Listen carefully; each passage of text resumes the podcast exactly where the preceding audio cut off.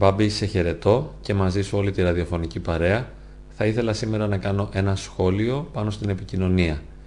Ιδιαίτερα στις στενές διαπροσωπικές μας σχέσεις, στις συντροφικές, στις συζυγικές και τις ερωτικές, πολύ συχνά βιώνουμε προβλήματα, στεναχωριόμαστε, υποφέρουμε και μετά επιχειρούμε να λύσουμε τις δυσκολίες αυτές και να ξεπεράσουμε τα αρνητικά μας αισθήματα μέσα από το διάλογο. Υποθέτουμε πως αν μπορέσουμε να συζητήσουμε σωστά με τον σύντροφό μας πάνω σε μια λογική βάση θα μπορέσουμε να ξεπεράσουμε όλα όσα μας βασανίζουν. Επιχειρούμε δηλαδή να συνεννοηθούμε με βάση τη λογική. Όμως πολύ συχνά αποτυγχάνουμε και αντί να βγαίνει κάτι καλό μέσα από αυτό το διάλογο βασανιζόμαστε και στεναχωριόμαστε ακόμη περισσότερο δημιουργούνται εντάσεις, ταραχές, συγχύσεις και καυγάδες.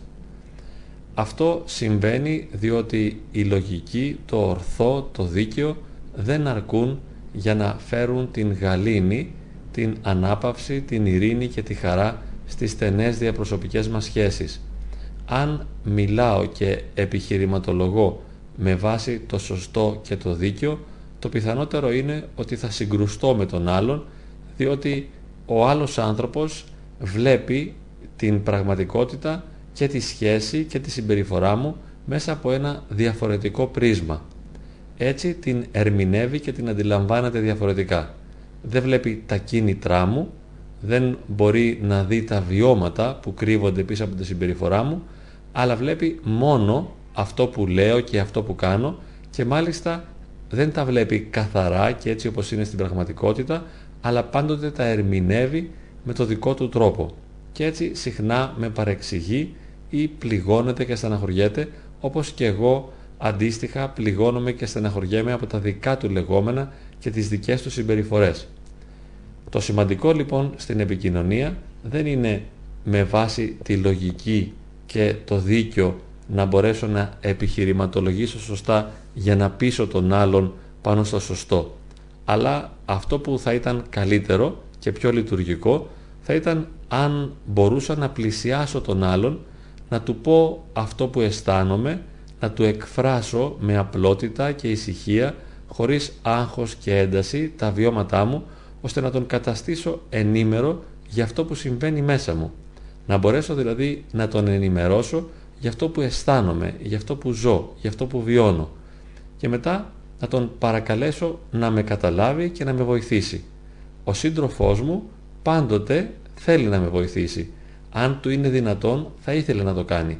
Για να του δώσω λοιπόν την ευκαιρία να μου συμπαρασταθεί πρέπει να του εκθέσω τον πόνο μου ώστε να καταλάβει ότι είμαι ένας άνθρωπος που ταλαιπωρείται δίπλα του και θα ήθελε στήριξη και βοήθεια.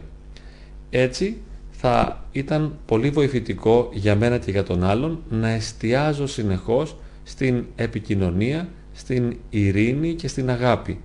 Να έχω δηλαδή στραμμένη την προσοχή μου όχι τόσο σε αυτό που λέω, όχι τόσο στην λογική και στην επιχειρηματολογία, αλλά στην διατήρηση της ειρήνης και, στη, και της αγάπης μέσα στην επικοινωνία. Αυτό θα ήταν το πιο σημαντικό. Έτσι, αν μπορέσω να πείσω τον άλλον ότι τον αγαπώ, αν μπορέσω να πείσω τον άλλον ότι εκφράζω τον πόνο μου απλώς και δεν επιτίθεμαι και δεν διεκδικώ δυναμικά ώστε να τον συντρίψω και να τον αναγκάσω να με υπηρετήσει, τότε ο άλλος θα μπορέσει να με βοηθήσει. Για να μπορέσει να με βοηθήσει πρέπει να νιώσει ότι τον αγαπώ και ότι είμαι ένας πληγωμένος άνθρωπος και όχι ένας δυναμικός που διεκδικεί τα δικαιώματά του βία. Διότι όταν ο σύντροφός μας νιώσει τη βιαιότητα, οπωσδήποτε θα αντισταθεί. Όταν αισθανθεί ότι εμείς κάνουμε επίθεση, αυτός θα κάνει άμυνα. Και έτσι η επικοινωνία θα μετατραπεί σε μια πολεμική κατάσταση.